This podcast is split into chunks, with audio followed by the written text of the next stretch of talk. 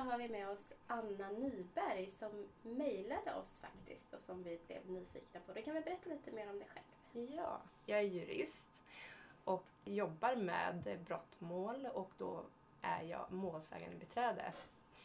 Och eh, möter på eh, kvinnor och eh, alla möjliga som har blivit utsatta för brott. Hur kom det sig att, det blev, eh, att du kontaktade oss? Ja, så här är det faktiskt att jag ända sedan jag studerade juridik på Stockholms universitet ehm, så har jag varit väldigt intresserad, eller egentligen innan dess också, av psykologi. Mm. Jag, jag tycker det är väldigt intressant. Jag nästan all min fritid ska jag säga. Nej, det gör jag inte. Nej, jag har barn och, och man och, och hela faderuttan också så det, det, det, är inte så. Men, men väldigt stor del, äh, alltid, har jag eh, snappat upp och lyssnat på poddar och nu det senaste är men, men läst böcker och sådär och även under min studietid eh, läst specialkurser. Eh, rättspsykologi och terapeutisk juridik och har ett väldigt stort intresse eh, just kopplat psykologi och juridik. Så. Mm. Har alltid haft det intresset. Då. Eh, så när jag lyssnade på er podd så tänkte jag så här att det finns ett glapp. Det finns ett glapp mellan att eh, eh, man som målsägandebiträde kommer man ju in när brott har begåtts och eh, det, det, har skett en utvärdering om att man, ja, det här är tillräckligt grovt brott och, och det, här, det krävs ett målsägandebiträde som kan stötta den utsatte. Ehm, men innan dess, vad gör man då? då får man söka upp all information själv. Så det är väl lite så vi också jobbar på vår byrå. Att eh, vi försöker nå ut med kunskap på olika sätt eh, och försöker bidra med det vi kan till, till folk. Eh, så att man har med sig lite tips och råd och så innan, innan kanske det där brottet dyker upp. Så att man vet man, hur man ska agera där när man blivit utsatt. Mm. Kan du ge några exempel på hur man jag tänker mm. när du pratar om det så tänker jag till exempel skriva dagbok och sånt som vi har pratat ja. om. Och... Men, men så här är det ju att det nu, nu när jag pratar så är det jättelätt för mig att rabbla upp exempel och så. Mm. Och det vet ju jag om att sen när man väl är på plats så är det en helt annan femma. Mm. Man, man tänker inte logiskt. Eh, jag har själv varit utsatt för brott eh, och jag tänkte inte alls rationellt vid det tillfället. Jag tänkte inte så här, nu ska jag säga upp bevis här.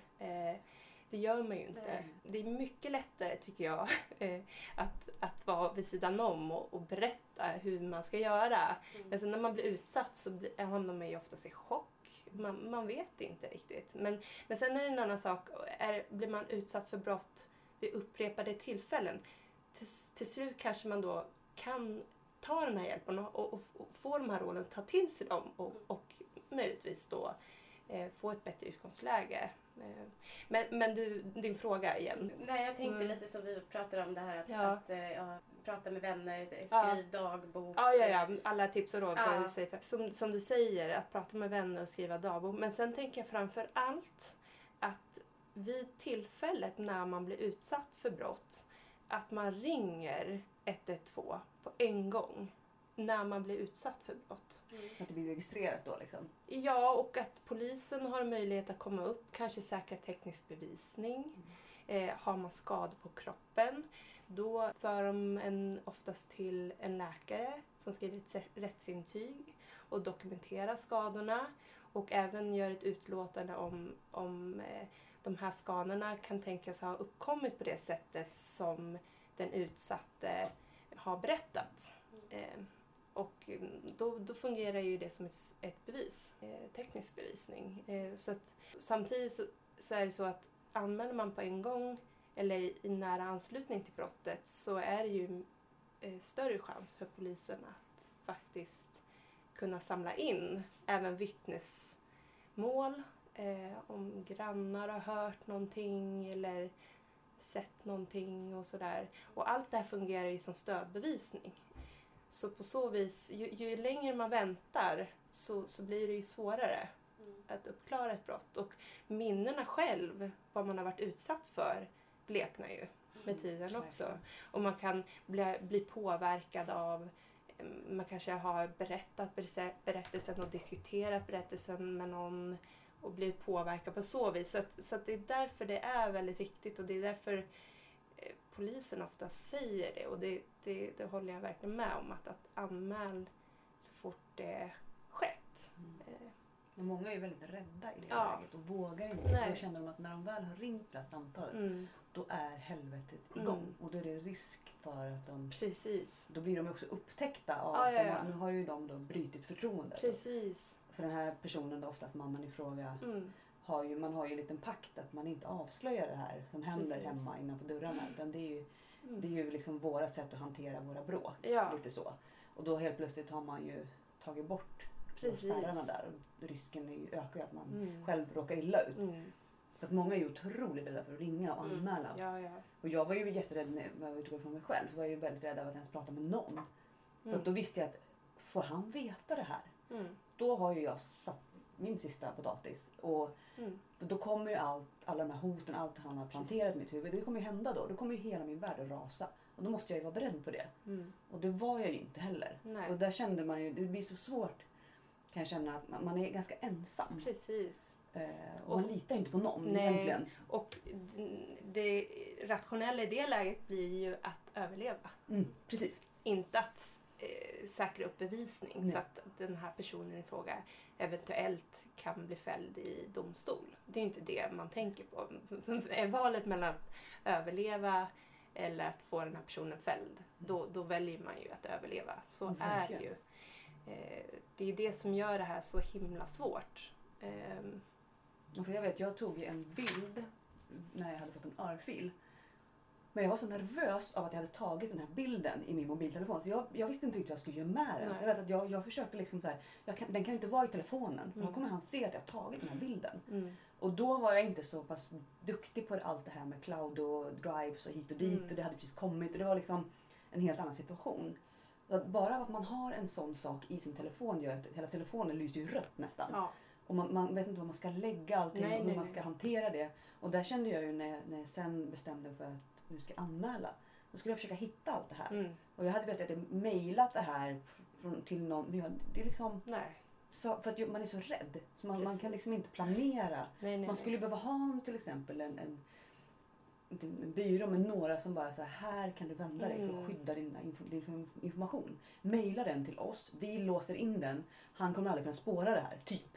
Alltså att det finns någon annan utomstående som är duktig på det. Mm. Några Vi hackers. Ja, några jävla hackers som bara kan så här, öppna en stor portal där man bara som offer kan skicka in. Precis. Så att ingen behöver veta att det finns där. Men är man Typ. så iskall som många av de här äh, som utför brotten Mm. är, då skulle man ju göra så att man tar upp och, eller filmar och Mm. håller på och sådär. Men det är ju som du säger, alltså man, man, man vågar ju inte ofta. Eh, Sen kan det vara så subtil misshandel också Mm. så att den är så svår. Om du blir väckt hela i mitt i natten så att någon nyper dig Mm. och så bara, fast nej det har du drömt. Mm. Det tror man ju till slut också. Kanske drömde det. Så här, Mm. Jag har drömt blåmärken också. Ja. Så det, det finns ju, det behöver ju inte vara de här äh, Supertydliga fysiska. nej, Nej. nej. hårda slagen eller den här terrorn också Nej. som är så fruktansvärd. Verkligen. Och Den kan ju pågå, så länge och den kan ju vara svår att liksom, Mm. som du säger, där med minnen, den flyter ihop och man vet inte men vad det Det är- var det. Och det är Vad det som är oftast problemet för att i, i brottmål så måste man ju eh, Åklagaren gör, gör ju bedömningen om det kan leda till åtal.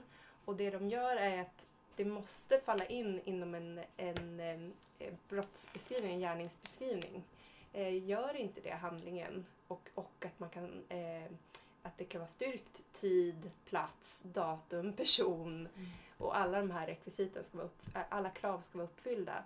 Eh, ja, då, då är det ju svårt. Eh, och det är det som gör det så komplicerat. För Mm. som ni säger så som utsatt så är det ju nästan att man istället raderar bevis för Mm. att man är så rädd. Eh, så så där, där tycker jag ju att många kvinnojourer gör ett jättebra jobb. Eh, att, att man kan få ta stöd utifrån. För jag tror inte man kan klara det här själv. Eh, speciellt om det handlar om eh, till exempel våld i nära relationer och sådär. Att, att man måste få stöd utifrån. Eh, det kan ju vara ett första steg. Eh, och sen att, att eh, kunna bevisa gärningen eh, d- det är ju svårt många gånger. I Vad är det som krävs då? då? Om man säger, om man säger, om man Mm. ska kunna bevisa, då är det tid, plats? Eller, Ja, eller det, som, det beviskravet det är att det ska vara ställt utom rimligt tvivel Mm. eh, att, att, eh, att det är på det här sättet. Mm. Eh, enligt det här händelseförloppet som den utsatte, den eh, målsägande som det kallas. Eh, eh, dennes berättelse. Eh, att den ska vara styrkt. Då. Eh, och eh, det, när man menar bevisning då, vad som Mm. krävs och Jag så? tänker vad de Mm. tittar på. Vad behöver man? Om man säger så här, jag har Mm. blivit utsatt för det här. Vad behöver jag liksom ge dem? Eller ge åklagaren för att han ska säga att okej, vi driver det här vidare. Ja, Vad behöver de ha? Behöver de ha bilder? Eller kan, räcker det med vad, vad, behöver, vad behöver man liksom för att Mm. det ska bli något? Ja, det- det går inte att säga så generellt för Nej. det är olika i olika fall. Eh, I vissa fall kan det räcka med att det finns ett, eh, ett trovärdigt vittne Mm. som har sett eh, eh, det här, den här gärningen och att eh, den, den vittnar om det och att det kan räcka. Liksom. Så att, eh, men i, medan i andra fall så kan det vara mer mo- ord mot ord eh, och att det då behövs eh, teknisk, alltså mer, mer bevis, alltså flera typer av olika bevis. Eh, och oftast så brukar man dela in det då i skriftlig eller muntlig bevisning. Eh, och muntlig bevisning är ju då eh, förutom eh, målsägandens eh, eller den tilltalandes berättelse även vittnen som, är, eh, som kan bekräfta berättelsen. Och då kan det också handla om eh, läkare som man, varit, man har varit i kontakt med. Eh, ja, som jag berättade tidigare, här, Mm. rättsläkare som skriver det här intyget. Eh, eh, ja. Och sen skriftlig bevisning då. Det, ja, det är ju sådana intyg, men även som ni sa här, man skriver egna dagböcker och så. Men det, det blir liksom en sammanvägning kan man säga, eh, som görs. Och eh, det, i slutändan är det ju domstolen som bedömer om man har nått upp till det här kravet. Då. Ehm, ehm, mm.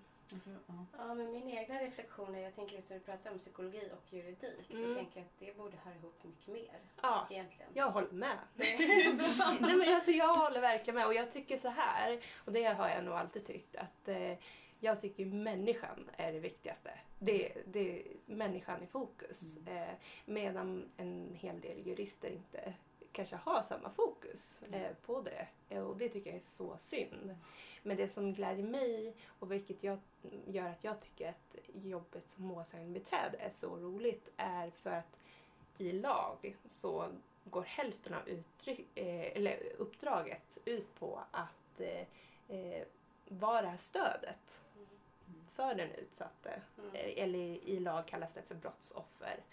Mm, att man är det här stödet och finns där så att den som har blivit utsatt för brott kan känna sig lugn, kan förstå, okej, vad är det som kommer hända? Att vara med om och varit utsatt för brott är ju, är ju oftast väldigt eh, smärtsamt, jobbigt.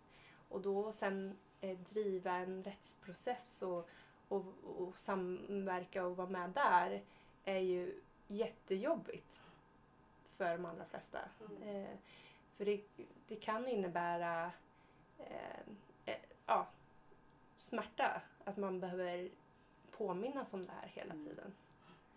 Eh, så det är ju en väldigt stor påfrestning. Men som du säger, jag håller med. Jag, jag tycker att, att eh, man som jurist då har ett ansvar att verkligen förstå det här. Att, att eh, det finns det här, det här uppdraget innebär att man måste möta den utsatta där den är eh, och känna in personen man har framför sig och inte bara köra på. Mm. Eh, och som jurist kan, det vara, kan man ju uppfattas lite fyrkantig, man kommer här med all den här faktan och sådär.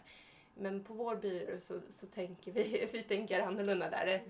Eh, att vi, vi, vi vill sätta eh, den utsattes behov i fokus eh, och ta det därefter.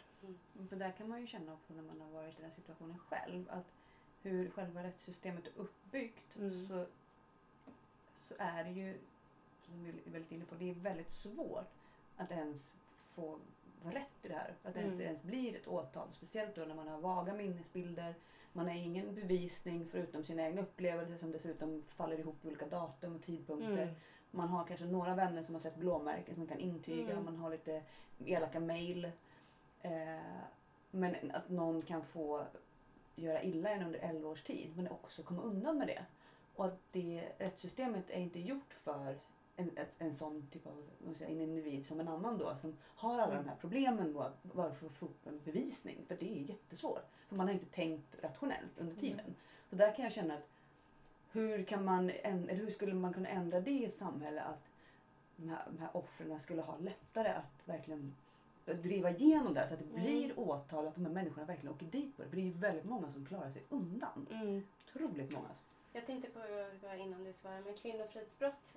Man har i alla fall lagt upp det som ett brott men jag vet inte hur... Det verkar inte vara så lätt att Nej, dömd för det ändå. Det är det som är i brottmål, att det är ju komplicerat eftersom det är det här höga beviskravet. Och eh, det är ju åklagaren som, har, som ska bevisa att, att det ska leda upp till det här. Då. Eh, och de gör ju en bedömning. Kommer det här kunna leda till ett åtal? Räcker bevisningen? Och sen gör inte det, ja tyvärr så är det många gånger då som en förundersökning läggs ner. Mm.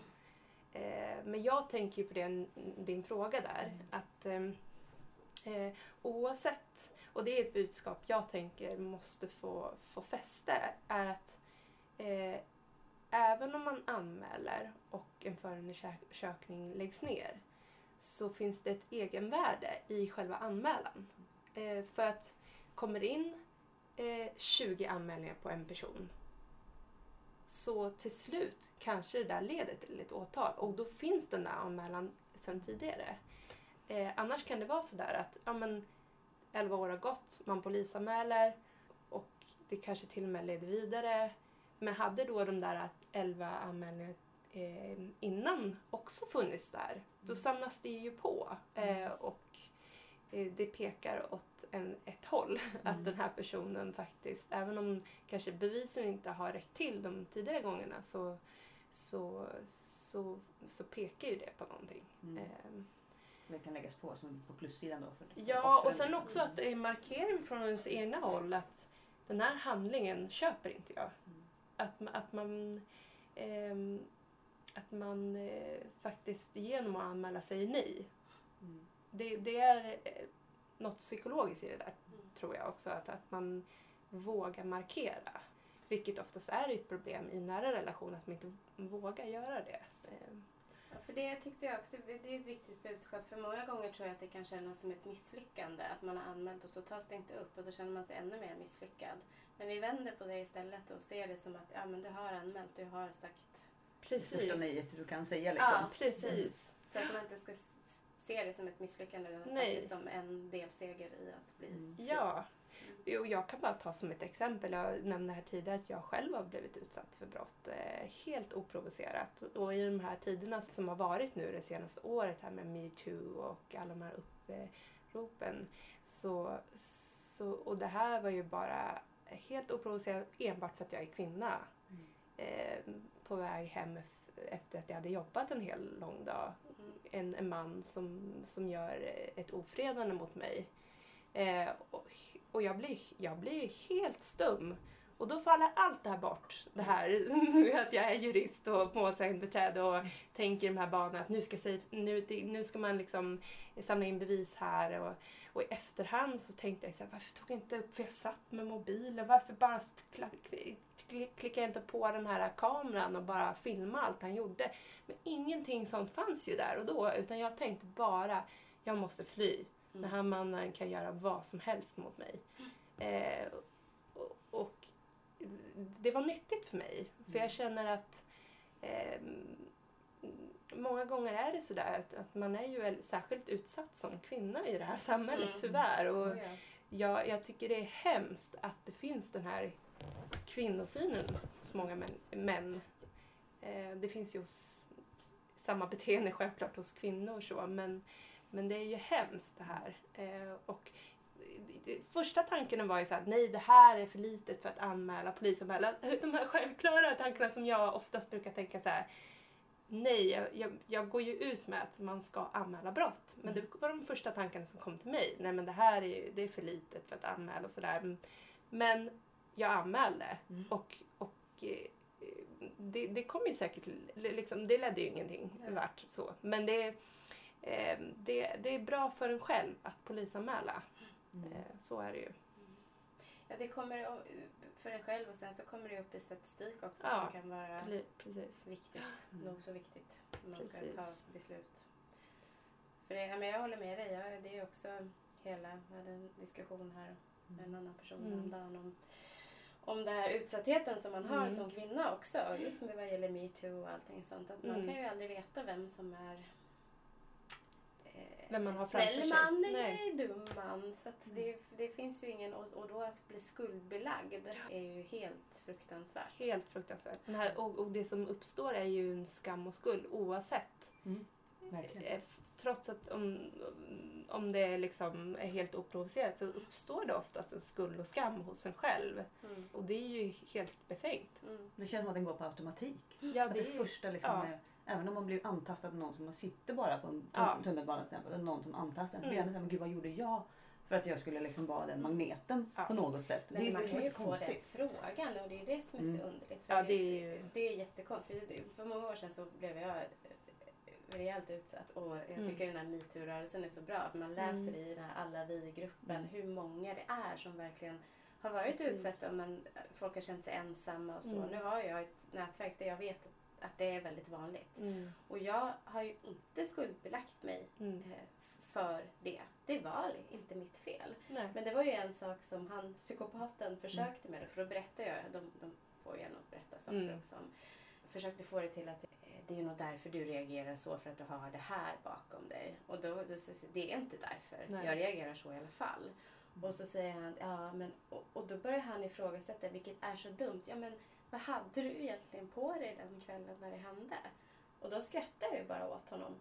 För att jag vet så väl. Men bara att försöka attackera den, den Sidan, liksom. Ja men att, Mm. att ens liksom bara försöka, det provocerade mig mer eftersom det inte gjorde mig illa på djupet eftersom jag har det här i mig. Men det var ju jättekonstigt. Och då tänker jag också på så många där första frågan blir, ja vad, vad gjorde du då för att han skulle, hur såg du ut, vart Ja. var du? Ja. Har de slutat fråga det nu? I, jag tänker när en kvinna anmäler en våldtäkt till exempel. Har de slutat fråga vad hon har på sig? Polisen menar Ja. du eller, Liksom eller i- i försvararen? Ja men lite så. Jag tänker rättssammanhang. Man har ju sett det på... Ja, i Eh, rättegångar. Ja. Ja, då är det ju, då är det ju oftast försvararen som håller och, och liksom kör på de frågorna. Och Mm. det som jag brukar tänka är att man förbereder målsägande på att, att sådana här frågor kan komma från försvararen eftersom i deras uppdrag så ligger att så eh, tvivel. Det ligger i deras uppdrag. Och tvivlet Eh. är då man har en kort klänning och lite Nej, ja, ben, nej precis. eller- Det är ju ja. inte, det, är ju, det, är ju, det finns finns ingen logik. Men, men eh, eh, jag, jag tycker ändå att eh, finns det en bra domare där så, så, så, så säger de stopp. Det, Mm. där, det där är inte relevant. Eh, För det kan ju inte vara relevant. Nej. Det, det finns ju ingen, det finns ingen, alltså det är inte rimligt att det ska vara relevant överhuvudtaget. Och det som är så lustigt är att, eh, som du beskriver här, att eh, själv så lägg, de lägger över skuld och skam Mm. men de själva känner ingen skuld och skam. Nej. Det, är ju, det, det finns ju ingen logik där heller. Nej. Men de vet precis hur de ska göra med den typen Mm. av känsla fast Mm. de inte har någon koll på den själva. Alltså att de inte känner den. Nej. Så vet de hur de ska flytta över sånt på Mm. vi som verkligen har känslor. Mm. Ja, precis. Och lite så vad tror du att andra tycker och Mm. tror om det här? Det förstår du väl? Mm. Att de, eh, de här bitarna. Nej. Jag tänkte på, jag, eh, jag visste inte när, när jag var, jag sökte mig till Alla Kvinnors Hus eh, mitt i den här separationen då. För att jag kände att jag måste ha hjälp. Jag, jag fixar inte det här själv. Jag, Mm. jag går under mentalt. Och där kände jag att de här människorna har ju koll. De vet i alla fall vad jag ska göra. Och då var det ju det här, för då hade jag ju precis anmält. Och då sa de det, men du har rätt till en målsägande beträde som följer med dig och pratar med polisen. Och då var så här, jaha, jag hade ingen aning om att man har rätt till det och att det inte liksom, det kostar mig inte någonting. Och jag var liksom såhär, men gud, det, det har inte råd, med. Liksom. Alla de Nej. bitarna, det kände jag så här, Varför vet man inte det här? Eller är det bara jag missat någonting? Eller? Nej, jag, jag håller med. Jag tycker att det är eh, brist på information angående att man har det. Man Mm. har den rättigheten och man har även rätt att eh, önska om det är en särskild person man vill ha som målsägandebiträde. Och eh, man, man har rätt, rätt till den här stöttningen från allra första början. Mm. Det borde väl ingå i grundskolan? Ja, men juridik Mm. för... Verkligen. Ja, men är samhällskunskap, vad man har liksom. Allt, all, all, all, men, så att man vet det. Att blir ni någonsin utsatta för ett brott så har ni rätt till det. Och en målsägande, ett målsägandebiträde hjälper dig med alla de här tipsen, kanske till och med innan ens har ringt. Att man bara vet det. Ja. Då hade man ju nästan kunnat liksom... Och, det, och, och, det, och även innan, om man funderar, går i tankarna på, så kan man alltid höra av sig till en jurist Mm. som jobbar med det här och få tips och råd. Och jag har eh, haft och har fortfarande engagemang i kvinnojourer och finns där som, som juridisk eh, rådgivare och, och, och, och kan ge sådana här tips och så. Men det, det har man alltid rätt till att, att göra. Eh, och kortare sådana konsultationer, det, det är ju kostnadsfritt. Mm. Eh, och sen, Oftast behöver man ju bara kanske hjälp med några frågor. Ja, Var- men var ska precis. jag börja? Var ska, vad ska jag göra? Man, man kanske aldrig... Man, alltså jag visste inte vad, vad gör Nej. man? Ringer jag bara så här, hej, ja, jag har blivit slagen i elva år. Vad, vad, vad, ska, vad ska jag göra? Precis. Jag Alltså, tycker polisen skulle ju kunna underrätta Mm. en om fler... när man anmäler Ja, också. precis. att du vet att du kan höra av dig till ett målsägandebiträde. Så kan de följa med dig till ditt första förhör. För det är också väldigt obehagligt. Första Mm. förhöret var jag ju helt ensam där. mm, Och jag, var ju så, alltså jag kände mig nästan som att jag var i en annan värld. För jag var så dimmig i mitt huvud. För Mm. jag var så nervös. Jag tyckte det var så fruktansvärt jobbigt att bara prata om det. Och bara säga så här att han har slagit mig. Att Mm. bara, det var bara så här, bara de orden var liksom så här. Nu gör jag något jättefel här, för det här får Mm. jag inte säga. Jag får inte göra den här människan ful. Det är det enda vi har kommit överens om. mm, Och så gör jag det. Och jag sitter här och berättar det här för en människa då som är polis. Det är det största brottet jag kan göra mot den här pakten vi har. mm. Så bara där gjorde jag ju ett stort fel i mitt huvud fast jag ändå visste att jag måste ju, det här är inte Mm. rätt. Nej. Och då hade, hade jag haft då de här som jag Mm. hjälpte mig sen, då hade, man känner sig så trygg. Mm. Men jag visste ju inte det. Jag fick sitta där den jävla söderlokalen där, med polisen där som var jätte... Mm. Ruffig liksom, snut. Ja. Han var jätte... Ja, alltså Ja, man, har ju inte, man har inte rätt till ett målsägandebiträde precis innan man har gjort en polisanmälan. Nej. Men, men man kan alltid höra av sig Mm. Eh, Man får lite stöd. och få liksom, stöd och tips och råd. ingenting. Eh, och sen är det så, är det brott där det inte är påföljd fängelse, alltså de här som inte klassas som grövre brott, då har man inte rätt till målsägandebiträde. Men i de här äh, brott i nära relationer och misshandel och olaga hot, och, där har man alltid rätt till målsägandebiträde. Och det är som ni säger kostnadsfritt. Och, och, och att polisen ska ju informera om det. Mm. I samband med polisanmälan, som jag sa tidigare så är det ju positivt om polisanmälan sker i, i nära anslutning till eh, brottet. Men det som först sker i ens tanke är ju att överleva. Och eh, det är ju, det är ju råd nummer ett. Att man ska aldrig göra någonting som kan riskera ens liv. Det är ju hundra gånger viktigare att man överlever än att personen i fråga blir dömd för brottet. Mm. Men sen som jurist och som polis och åklagare, självklart så vill man ju att de som, som begår brott ska bli fällda för det. Eller åtalade. Och, och, men att sätta sig själv i säkerhet. Och det man kan göra är ju att fly till en vän eller en kvinnojour. Och sen att när man är i säkerhet och då har den här stöttningen, kanske tillsammans gå och polisanmäla. Att man har den här äh, vännen vid sin sida. För det har man all rätt till, att ta med någon och polisanmäla. Sker det i nära anslutning, så, så som jag sa tidigare, så har ju polisen då möjlighet att eh, har man skador, att dokumentera det. De fotar och, och, och gör de här, det här rättsutlåtandet, rättsintyget från läkare och så. Men det är ju väldigt svårt att komma till den insikten, men jag måste polisanmäla. Men är man i säkerhet först och har personer som man litar på med sig så kan just steget vara lättare. Mm. Det är också skönt att ha en. Nu hade jag som... Det är, det är väldigt skillnad på allt fruktansvärt du anmälde. Jag hade ju några saker att ta på som inte ledde någon vart i alla fall. Vilket min jurist som jag hade med mig fortfarande är väldigt brydd Mm. över. Mm. Det kan ju andra orsaker som vi har spekulerat i. Men Mm. det var i alla fall väldigt skönt för att när man, är, man har mycket som man ska ha ur sig så är det Mm. skönt att ha med sig någon som kan säga, ja, fast, och, och det där också, så du kommer ihåg.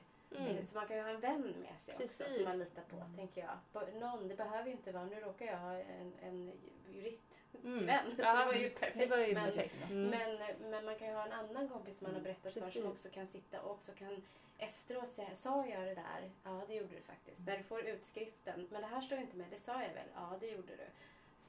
Så Mm. att, Men man är ju ofta lite förvirrad eftersom att det Ja. är så svårt känslomässigt. Man krockar ju med tankar och det blir väldigt svårt Ja. att ta in allt som händer. bara som medmänniska utan profession så skulle jag säga att man alltid skulle ha med sig någon när man Mm. anmäler. Verkligen. Som Och det, det, absolut, det håller jag med om. Men jag Så- tyckte det var svårt bara såhär, vart ska jag ringa? För jag var ju såhär, jag är ju inte...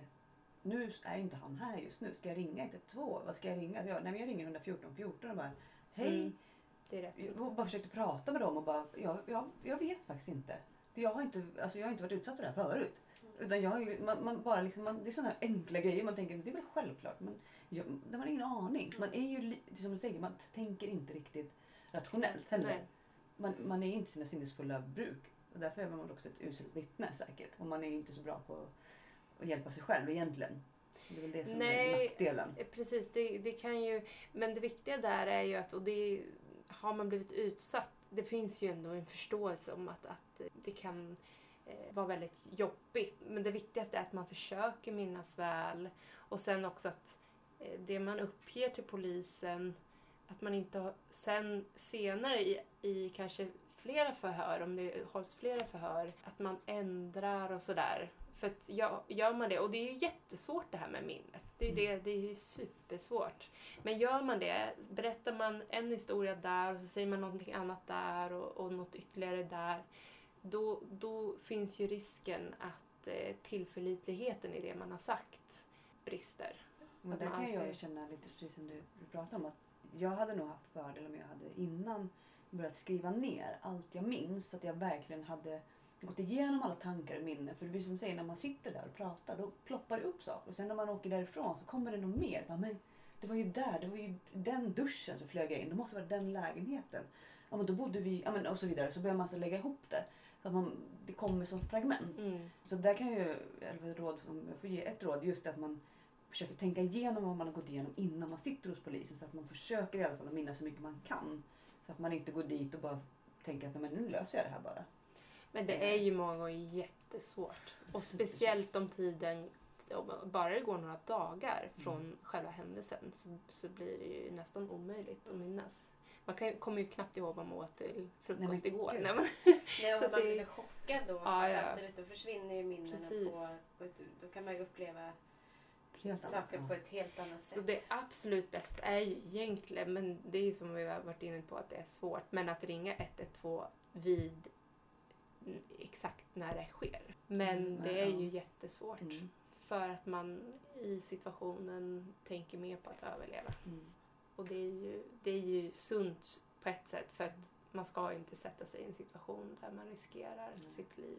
Kan man ringa 112 vid nödsituation, alltså då, då ska man ju göra det. Mm. Absolut. Om det nu går till rättegång, rätta mig om jag har fel nu, men då, då har du ju alla förhör och allting sånt. Men rättegången ses ju som en sak, så det som sker i rättssalen där, då gäller ju egentligen inte, du kanske kan förklara det på ett bättre sätt, men då gäller ju inte förhören och alla de sakerna. Då kan man ju inte lita på att det man sa, utan man måste ju säga det igen, för det, det är just under rättegången som det man säger gäller. Så här är det att ehm, jag som målsägandebiträde leder eh, åtalet till rättegång så har man alltid den möjligheten att gå igenom vad som har sagts tidigare, alla tidigare förhör eh, med eh, målsägande. Och det gör man alltid innan. Så att eh, målsäganden blir trygg i sin berättelse. För det du, du är inne på är att ja, det gäller en muntlighetsprincip. Mm. Allt ska sägas där och då och det är det dom, rätten går på. Och, eh, men sen är det så att eh, åklagare, eh, jag som målsägande beträde och eh, försvarsadvokaten kan ju citera och referera till vad som har sagts. I Och, förhören? då? ja, Mm. i förhör. Och det, det har man alltid rätt till. I, i, du säger så här nu, varför sa du så tidigare? Och, och det, det hör man ju Mm. ganska ofta. Mm. Och då kan ju det sänka tillförlitligheten i det man i ens, ja, ens berättelse helt enkelt. Eh, Och därför tycker jag det är vik- viktigt att gå igenom vad man har sagt tidigare i de tidigare förhören så att man blir trygg i sin berättelse. Mm. Och jag ser det nästan som att det inte är jätteväsentligt att gå igenom och repetera allt vad som har sagts, vad alla vittnen har sagt eller vad den tilltalade har sagt och sådär. För då kan man snarare bli helt förvirrad. Utan att mer repetera vad har målsägande sagt. Mm. För jag företräder ju enbart, eh, som målsägande biträde så företräder jag ju enbart målsägande. Eh, och då har man oftast, eller man kan ha flera, man företräder flera, men, men just då att man upprepar vad har du sagt Mm. tidigare? Så man blir trygg i den berättelsen. Eh, sen gäller det ju då att på plats fritt berätta. Mm. Och sen kommer oftast kompletterande frågor. Mm.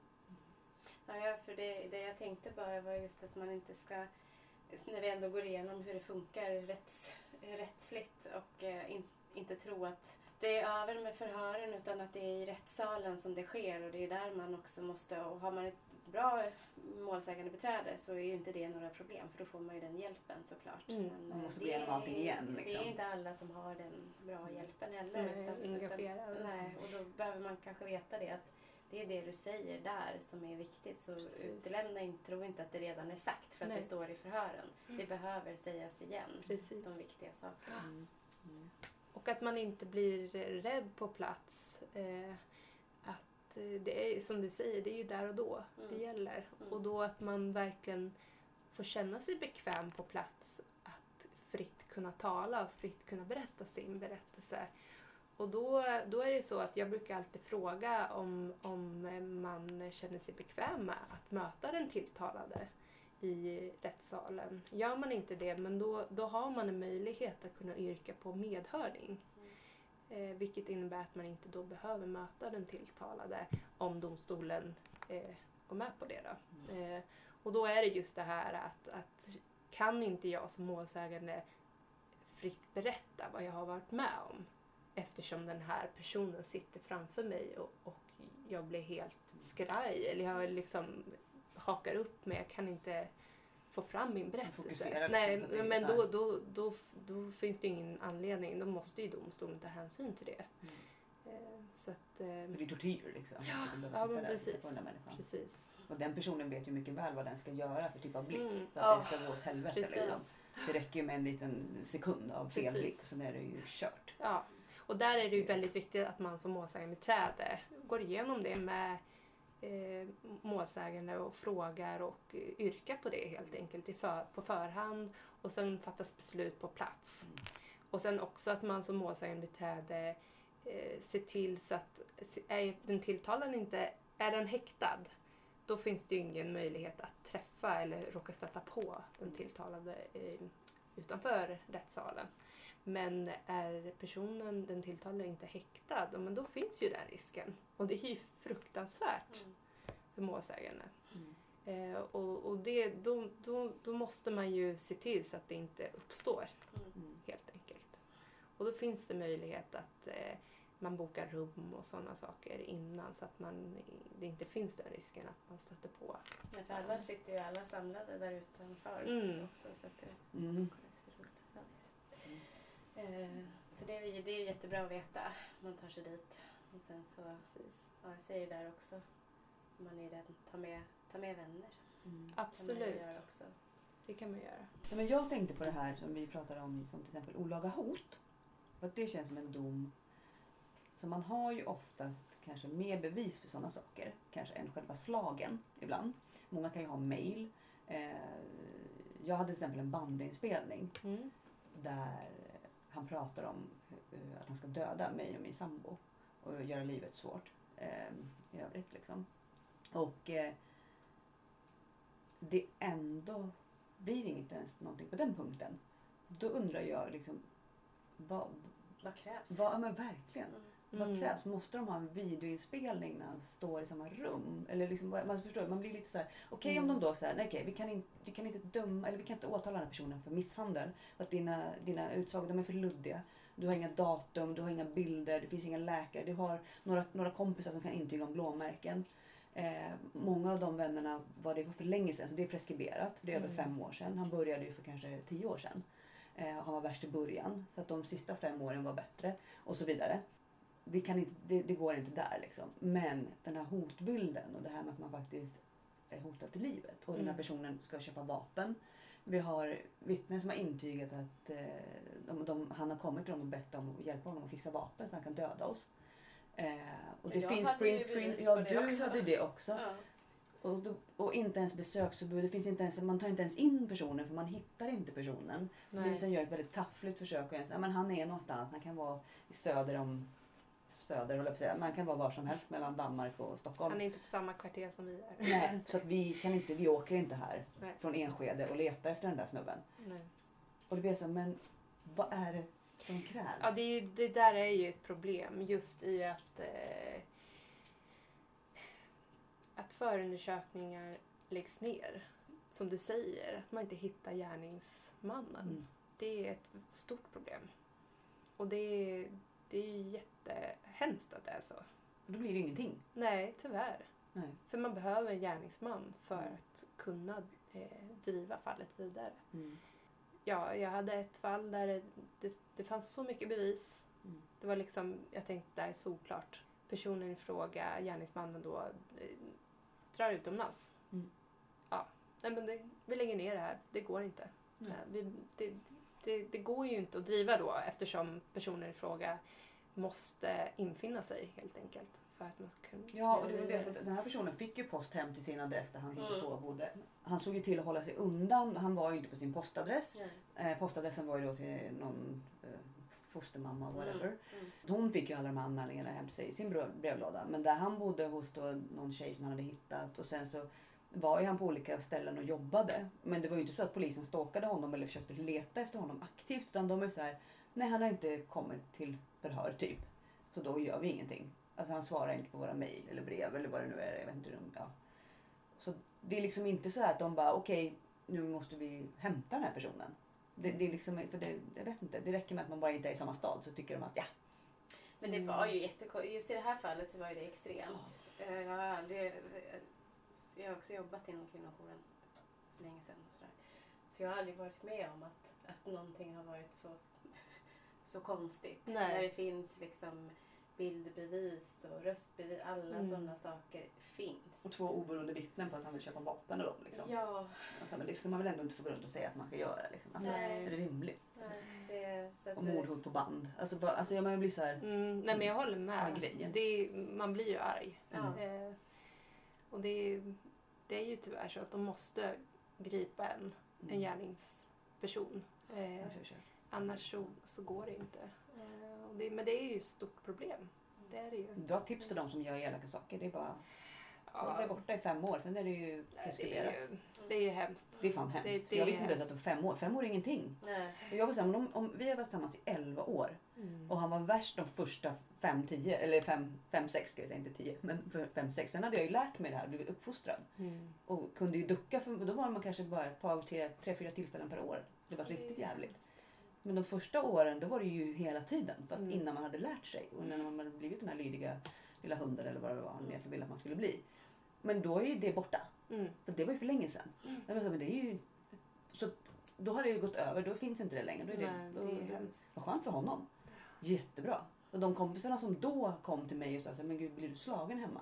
Ska vi Mm. hjälpa dig? Mm. Och jag bara nej! De hade ju varit jättebra vittnen för de hade Mm. ju blåmärken och de har ju även noteringar när de började prata med varandra tillsammans om det här, om mig och liksom Precis. jättebra vittnen.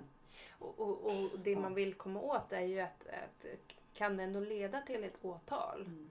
så blir ju det eh, en, en form av upprättelse för, Mm. för en. Mm. Eh, många gånger. Att, att, att man känner att det är skönt att eh, visst den här personen har gjort det här, allt det här hemska mot mig men nu har jag ändå fått en viss form av upprättelse. Ja, en, det kan aldrig eh, eh, motsvara eller liksom täcka upp för allt det som den här personen har gjort mot en. Men ändå att, att den har fått blivit eh, fått sitt straff helt Mm. enkelt. Eh, och det, det, det finns ju någon form av upprättelse där om man pratar det psykologiska Mm. här. Att man, Man man, får ett avslut och Precis. kan gå vidare. Nu har Ja. jag gjort det jag kan och Precis. målet och nu är det... Och som målsägande beträde så, så ska man alltid fråga om, om man vill eh, yrka på skadestånd också. Mm. Och det har man ju rätt till då. Eh, i, och, och det kan ju också vara en form av lindring. Mm. Att man kan få ett belopp som den här personen måste betala. Mm. Eh, även om skadestånd i Sverige inte är de högsta Nej. beloppen. Men, Och men har ändå att gärningsmannen pengar så blir det lite sådär med det också. Eller får man, Ja, är ju får- brottsoffer. De betalar allt då, eller hur funkar det? Ja, precis. Så att det, det Då får man alltid hela beloppet ändå. Ja, så staten det. går in om den. Eh, Det är bra. så det är bra. Mm. Det är väl så här igen, om man ska ha brottsofferfonder, du får ju ansöka om pengar från brottsofferfonden när du har fått ett utdömt skadestånd om gärningsmannen inte kan betala. Mm. Sen kan det vara så, sen gör ju brottsofferfonden en form av bedömning också. Brottsoffermyndigheten. Brottsoffermyndigheten, Mm, så, ja mm, precis. Bra. mm. Men, och, och då kan du ju, eh, då går de ju igenom, då kan du ju få, du kan till och med få ett högre skadestånd Ja, dem precis. än vad du har fått Ja, I vissa fall bedömer de att eh, domstolarna har varit eh, för snåla helt Mm, enkelt. mm. Så det är jättebra. Mm. Så de, de, de är väldigt bra, Brottsoffermyndigheten. Mm. Jättebra och en jättebra hemsida med väldigt mycket bra information. Mm, Bara bra tips. brottsoffermyndigheten.se. Eh, och även ett tips är att eh, har man anmält och att det leder till åtal så många gånger har man ju inte varit i en rättssal. Mm. Så jag brukar tipsa om att gå in på domstol.se Dom, Mm. och där finns det en video i cirka 40 minuter som visar en rättegång, hur det går till och alltså en riktig rättegång. jättebra. För då får man se hela, hela förfarandet, hela, hela processen i rättssalen. Ja, har man aldrig varit med om det så är man, jag vet ju någon som säger så här, "Vad, eh, jaha men en jury, Ja, fast vi har ingen jury i Sverige. Nej, tänker, precis. Men det är väl inte så konstigt att man inte vet om man inte har varit Nej, nej, nej. Om man har varit förskonad så är det liksom. jättebra Man- att Ja, ja. man inte har på det sättet. Precis. Men, eh, så det, ja, men det är faktiskt jättebra att vara förberedd innan. Verkligen. Och även om man ska vittna Mm. så kan ju det vara en förberedelse Mm. och känns skönt. Eh, så man känner sig lite lugnare. Mm. Men det här, jag tänker på preskriptionstiden, det är svårt ord. Men ska de göra något åt den? Eller har de, är det, vad är vad fem år? Det är väl för olika brott. Det är det? Eller Mm. liksom... Ja, alltså både det och eh, mm, eh, hur långt straff Mm. som blir utdömd är ju alltid en pågående diskussion tycker jag Mm. rent politiskt. Så. Sen är det ju så att det, det, är, ju, det är ju trögt liksom. Mm. Mm. Ja. Det känns ju galet på något sätt. I min, min hjärna känns det galet att det ska bara, bara för att det har gått fem år till då så ska det bara gå borta. ja. Så då ska inte du kunna bli dömd för det. Eller liksom, det, det är bara så här, men hur, du har fortfarande gjort ett brott. Mm. Hur kan, man ta, alltså, hur kan det vara så? Jag Precis. finns det någon anledning till det? Eller det Men bara, juridiken är ju styrd av politiken. För det är ju Mm. politik, eller de politikerna som stiftar lagarna först. Och då, det är ju de som först måste stifta de här lagarna för att sen domstol och vi jurister kan rätta oss efter det. Och, så det är ju på, från politiskt håll att man måste ske, ske en lagändring där helt enkelt. Men apropå olaga hot där ändå, om man tänker eh, och säkra upp bevisning och så, så är det ju jättebra med den här nya lagändringen som har skett eh, Mm. från 1 januari 2018. Så det är väldigt nytt. Så är det tre nya brott. Måste jag bara så jag inte säger fel. eh, det rör sig om eh, kränkande fotografering, olovlig eh, identitetsanvändning och olaga integritetsintrång. Mm. finns det tre nya eh, rubriceringar i fjärde kapitlet i brottsbalken.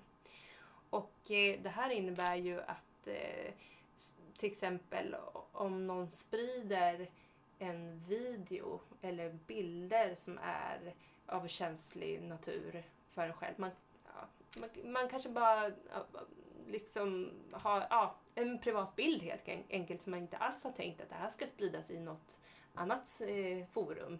Eh, så, så tar någon den och sprider den på flera olika forum. Ja, det kan röra sig om eh, nakenbilder eller så, eller annan kränkande, eh, kränkande bilder, så, så är det här eh, någonting som man kan bli fälld för nu. Mm. För det, det, är ju, det har ju varit eh, handlingar som länge har diskuterats att det är svårt att sätta dit någon Mm. för. Mm. Men nu eh, har det blivit enklare med den här nya lagändringen. Eh, eller med de här nya brottsrubriceringarna. Så det är ju jättebra tycker jag. Och där är väl fördelen när saker sker online. Att det finns ju verkligen reggator och det finns IP, man kan söka på det. Det är värre Precis. med de här som är analoga Mm. och gör saker som man inte kan söka på. Nej. Mm. Det är ju de som är lite pre-internet. Eh, Så där är ju Precis. fördelen med allt som sker För online. då kan man ju själv eh, säkra upp Mm. bevisning Mm. på, ett, sätt. Man, man, om man fotograferar, skärmdumpar och sådär. Att "Ah, titta den här personen har gjort det, det, det. Det är ju hemskt Mm. att, att man kan göra sådana Mm. eh, handlingar mot någon. Men eh, nu har det blivit lättare att sätta dit någon. Vad är det för straff på en sån sak då? Ja, eh, vad menar du straff? Ja, men tänk, om man blir dömd för att ha gjort det, Ja. om har publicerat någon bild på, Mm. som, inte, som jag inte fick. Liksom. Ja. Är det mer skadestånd eller är fängelse? Riskerar man Eh, fängelse?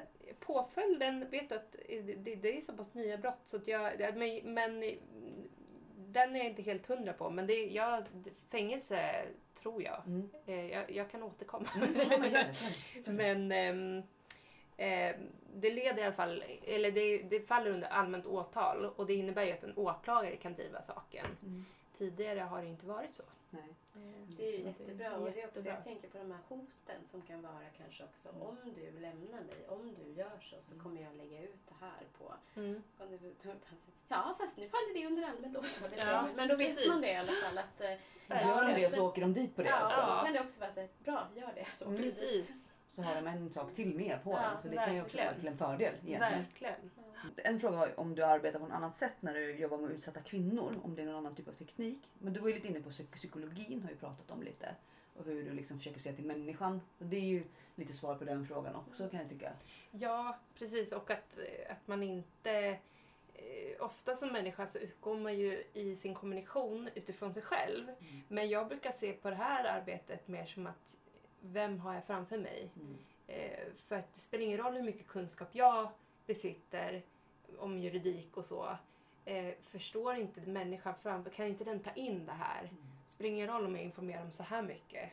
För då kommer den bara bli rädd och liksom tycka att det här är jättejobbigt. Och då, då, då brukar jag tänka så här, vem har jag framför mig? Mm. Först etablera en kontakt och eh, att, att den får förtroende för en. För det är ju då att den också sen känner sig redo att ta emot kunskap om rättsprocessen och, och sådär. Mm. Eh, så jag tycker det här jobbet handlar jättemycket om psykologi Mm. eh, och kunna kommunicera med människor i, det här lilla formatet. Mm. Eh, ansikte mot ansikte. Och förtroende, det är ju ett förtroendeuppdrag. Det är så jag ser på det. Mm. Och särskilt när jag jobbar med utsatta kvinnor. För att har man varit med om en våldtäkt då har man ehm, varit, och, och, i, och de här brotten i nära relationer. Det är ju fruktansvärt. Det är ju, det är ju liksom det är ju en otrolig börda man går och bär på. Eh, det är inte någonting man berättar sådär för vem som helst. Eh, så det handlar om att bygga upp ett förtroende. Eh, att, att personen jag har framför mig litar på mig. Eh, gör inte den det, då kommer inte den vilja berätta eh, detaljer och sådär som kanske är viktiga i slutändan för att få en fällande dom. Eh, detaljrikedom är jätteviktigt och att man kan berätta eh, så att en domstol förstår vad man har varit med om.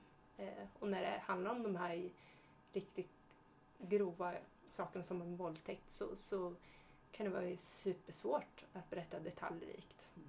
För att man vill inte. Man vill Man inte vill gå minnas. dit liksom. Nej. Nej, och då, då, då finns man ju där som något form av stöd. Så det är en jätteviktig del av, av hälften hobbypsykolog Mm. eller terapeut blir det ju faktiskt. Och jag tycker faktiskt man, om, om man ska jobba som målsägandebiträde måste man ha det intresset. Och där tycker man har ett ansvar också att, att förmedla att det här är inte ditt fel. Eh, Så det blir ju väldigt mycket att man får fungera som en stödperson mitt uppe i allt det här. Har man inte den fingertoppskänslan att möta människor så kan det bli väldigt fel. Ehm, Jo, där Så- kan du också mm. flika in just det här med i nära relationerna. Så är det ju, förövaren är ju inte alltid bara någon som hoppar på en i en buske. Utan många av kvinnorna, det har vi även hört på våra sociala medier också, så är det ju liksom att de blir ju våldtagna av den de är tillsammans med Mm. också. Och att det är så gränsfint. För att de, man säger att jag, jag vill faktiskt inte idag. Och så känner man att den här personen är ändå så pass hotfull och han blir ju skitförbannad. Han kommer, vi kommer börja bråka annars. Så vad är gränsdragningen? Man har ändå sagt att jag har faktiskt ingen lust men jag vet också att han kommer bli jättearg. Det finns ändå ett underliggande hot. Eh, men man ändå så tänker, ah, ja men okej. Alltså, det blir den här Det man har ju gjort det så många gånger. Det, det, det blir den här... Och det är, också, det är ju en, en våldtäkt i sig. Men många av dem är ju också... Man blir nedbruten till slut själv. Och så går man igenom det år ut och år in och det blir en, en slentrian. Mm. Eh, men det är, ju, det är ju fortfarande lika... Det är ju en våldtäkt. Även om det inte är något, något äckel i en buske så är det fortfarande ett äckel hemma. Och då brukar jag tänka så här att skulle nu eh, agerar jag som den personen som de kanske har mest kontakt med Mm. under en rättsprocess eh, kan jag förmedla att jag tror på dig eh, så, så kan ibland det räcka som en slags upprättelse. Mm. Eh, även om den här förundersökningen läggs ner och- eller sådär. Så att man förmedlar det, att, att man, eh, man tror på personen. Eh, för det är oerhört viktigt. Det tycker jag är så himla bra. Det, det skickar vi med alla Mm. jurister och hela. Så tro Mm. på att, att visa det, att kunna göra det. Verkligen. Mm. Och också tänker jag att vara transparent som du sa också. Mm. Att man berättar. Personen får förtroende för en och kan berätta allting men också förbereda eh, på att det kan bli tufft i rättssalen. Precis. Och, och pra, berätta lite om hur juridiken fungerar Mm. också. Eh, Så att man inte blir jättedeppig när man Nej. får det här. Eller Det kanske inte- chockad. Ja. Nej, och sen så Mm. t- tänker jag att, eh, för det, det många reagerar på att då kan det vara en, en försvarsadvokat som är riktigt jävlig och så har du målsägande beträde. De kan ju stå och prata med varandra sen och snacka för de kanske känner varandra. Mm. Det kan ju vara oerhört provocerande för... Den För- utsatta, ja. Mm. Absolut. Så det skulle jag ju också bara vilja skicka med sig. Jag Mm. känner ni varandra så? Jag Mm. vet att alla gör sitt jobb men visa inte det då Nej. Mm. Det är mycket psykologi inblandat där och folk Ja. Ja men det blir hur känna jättekänsligt, sig så sviken då tänker Mm. jag. För det har jag ju hört Mm. eh, som stöd.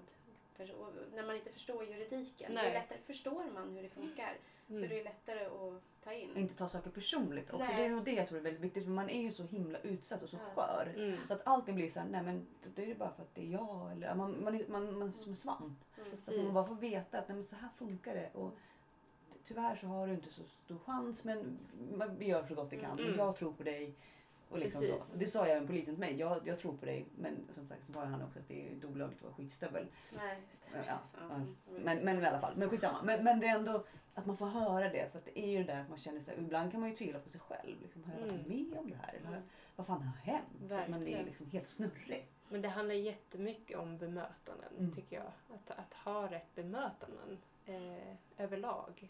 Men, men jag måste flika in där att, att jag tycker att det finns väldigt många bra poliser och, Mm. och åklagare och, och, och ett rättssystem som ändå fungerar. Mm. Eh, och många väldigt engagerade och, och drivna och duktiga personer också. Så att det, det, det, det är ju väldigt tråkigt givetvis att det är eh, som vi sa tidigare, gärningsmän som håller sig borta och att, att det på, därför liksom blir, blir det här resultatet, att det- förundersökningar läggs ner.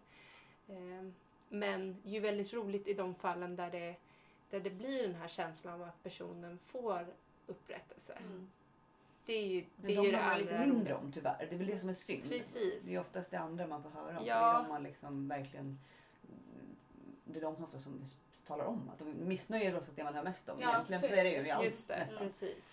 Så där skulle det vara trevligt att höra nå- någon som det gick riktigt jävla bra för. ursäkta. Ja, ja men det, För det, det inte. skulle vara spännande om det inte hört med. av sig, om kan jag säga. Någon som, Det precis. skulle vara jätteintressant. Ja, att vi precis. slänger ut det sådär. Snälla, Ja, det någon som, är det någon som har fått riktigt, riktig upprättelse? Ja, men Ja, bra ja. skadestånd och han åkte in på länge och det var bara wow hela vägen. Bara, hör av er.